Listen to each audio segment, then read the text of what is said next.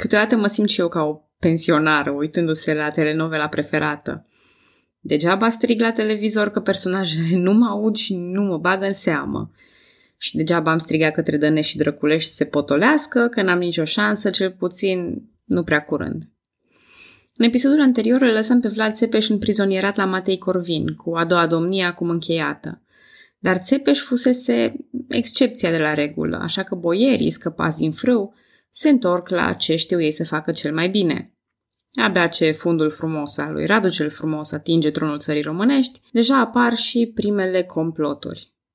Bună, numele meu este Călina și în episodul de astăzi al podcastului Istoria României vorbesc despre evenimentele din țara românească până la 1508. În acest episod veți găsi și un conflict previzibil, dar și o adevărată harabapură de evenimente contradictorii. Pentru scurt timp veți uita și de Țepeș, care reapare doar episodic și, în fine, poate ajungem și la un pic de stabilitate.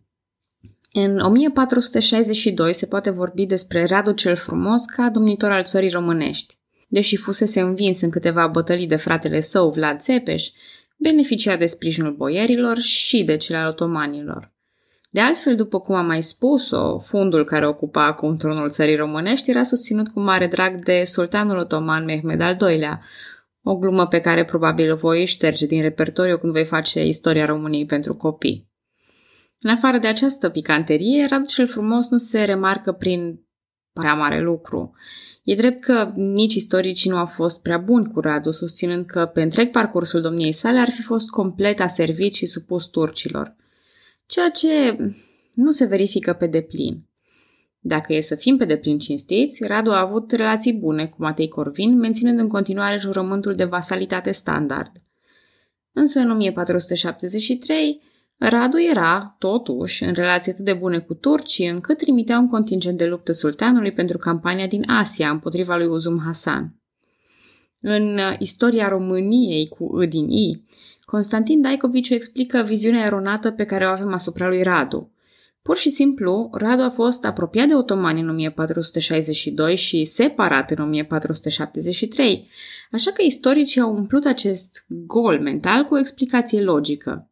Radu cel Frumos ar fi fost mereu fidel turcilor. Dar dacă experiențele de până acum au arătat ceva, au arătat tocmai că domnitorii munteni își schimbau adeziunea conform intereselor în încercarea de a se strecura printre marile puteri. În fine, indiferent de nivelul de constanță al lui Radu, 1473 într-adevăr îl găsește ca mare prieten incontestabil al turcilor. Ori, dacă în țara românească erau de mult apuse vremurile cu domnitor puternic și impresionant, în Moldova ele erau în plin elan, prin Ștefan cel Mare. Domnul moldovean își făcuse deja un renume, iar turcii nu erau prea bine primiți în Moldova, deși nu avusese loc încă în niciun conflict militar. Supunerea prin contrast a lui Radu îi stătea lui Ștefan ca un ghimpe în coastă. Bun, pe hai să vedem cât de atent ați urmărit lucrurile până acum. Când unui vecin al țării românești nu-i convine domnitorul țării românești, ce face? Hai să vă dau un indiciu. Radu cel Frumos e membru al dinastiei Drăculeștilor. Și acum sigur ați ghicit. Se dă una bucată Basarab Laiotă, membru al familiei Dăneștilor. Se ia la curtea Moldovei și se instruiește ce și cum, apoi e trimis cu sprijin militar în țara românească. Ștefan cel Mare contribuie cu oastea moldovenească, Basarab Laiotă cu mână de mercenari, iar zarurile sunt aruncate.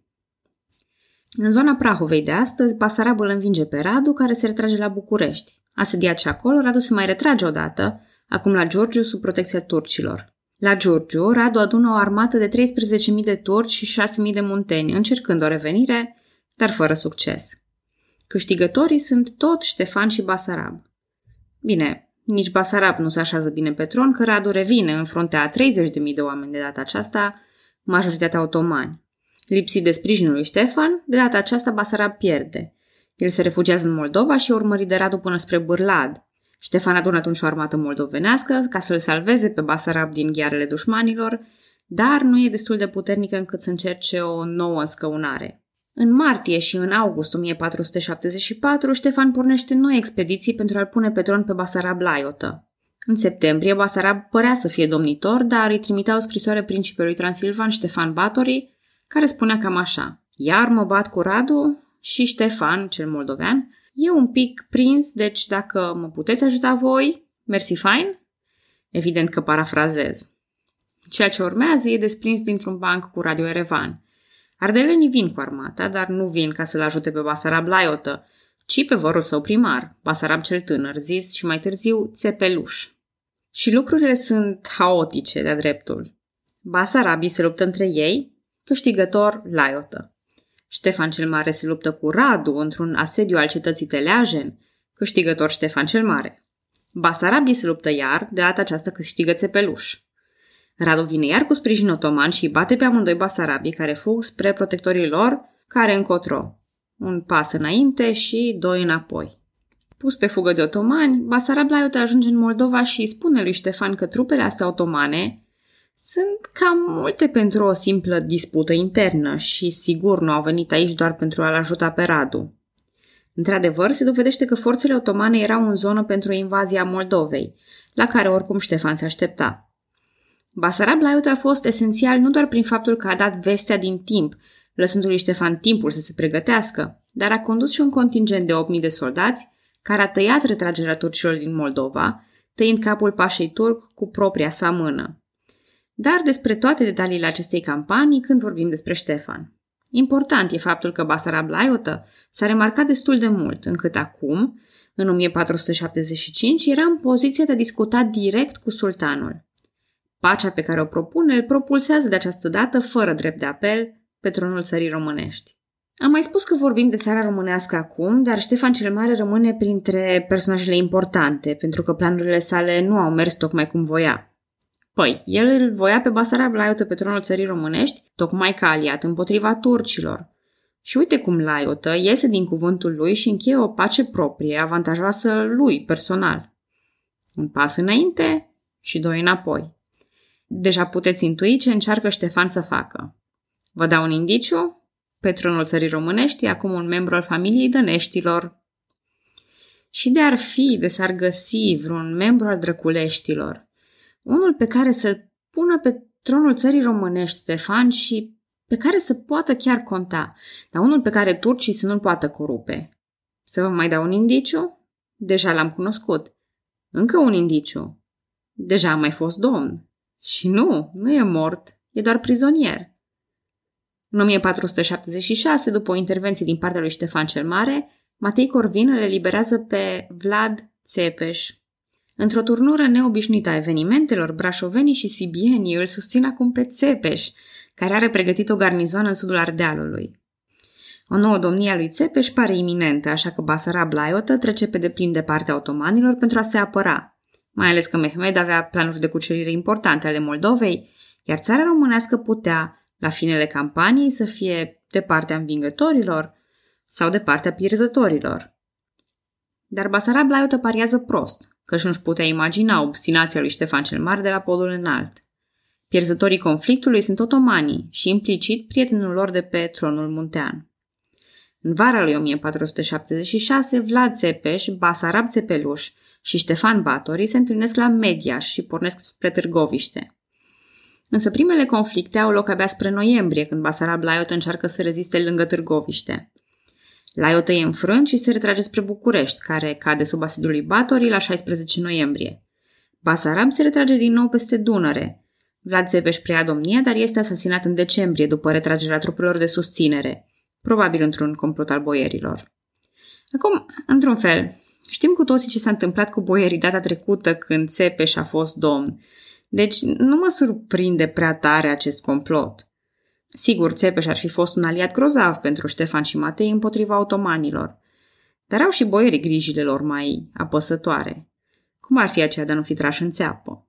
Basarab Laiotă deja se repornise spre țara românească, odată ce a prins de veste retragerea moldovenilor și ardelenilor, așa că avea drum liber înapoi spre tron. În noiembrie 1477, Ștefan cel Mare revine în țara românească pentru a încheia însă odată pentru totdeauna cu pretențiile vechiului său aliat. Basarab Laiotă este ucis în bătălie, iar la tron accede Basarab Țepeluș. Nici el nu va ține tronul pentru prea mult timp, fiind înlocuit de un membru al dinastiei Drăculeștilor, anume Vlad Călugărul. Sper că nu l-ați uitat, că mai a apărut episodic și prin episodul 40, el fiind fratele după tata lui Vlad Țepeș și fost preot. Era susținut atunci de sibieni.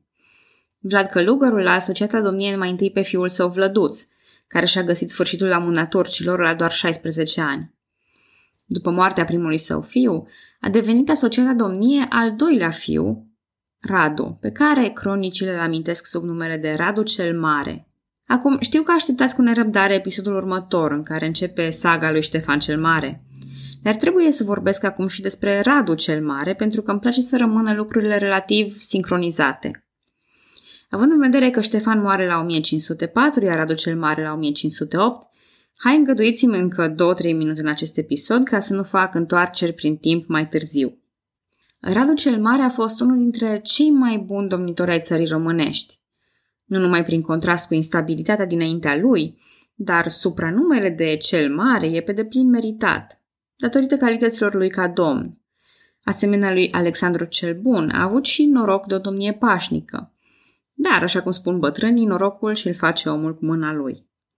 Pacea și relativa lipsă de intrigi la succesiune i-au acordat lui Radu ocazia de a sprijini progresul cultural și social în țara românească și de a crește structuri sociale sănătoase.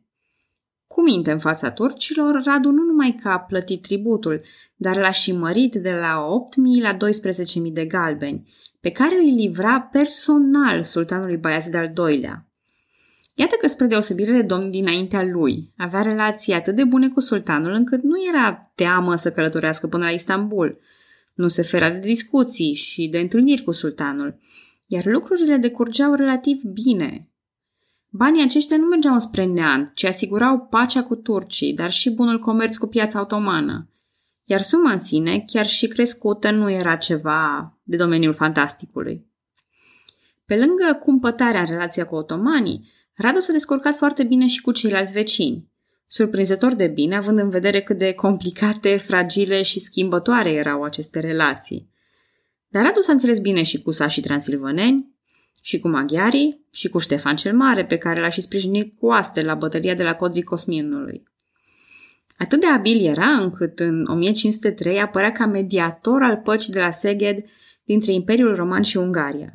Dacă zic că s-a înțeles bine chiar și cu boierii, veți crede că ați intrat într-un film science fiction.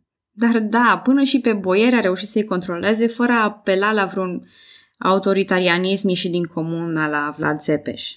Tatăl lui, Vlad Călugărul, așa cum îi spune și numele, era puternic implicat în viața bisericească, ceea ce s-a lipit și de Radu cel Mare. Evenimentele importante din sfera bisericească ce au loc în timpul domniei sale sunt realizate cu sprijinul ferm al Domnului. După căderea Constantinopolului, titulatura de patriarh ecumenic al Constantinopolului nu fusese suprimată, iar creștinii ortodoxi puteau în continuare să-și aleagă patriarhul.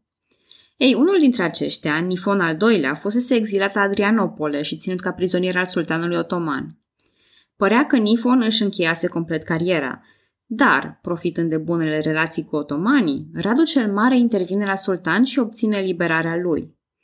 Nifon se mută atunci în țara românească și se ocupă de reforma bisericii de aici, organizând Mitropolia Ungrovlahiei. În 1502 e reales patriarh al Constantinopolului, dar soliile trimise spre țara românească sunt refuzate. Nifon a ales să rămână aici și să conducă Mitropolia Valahă.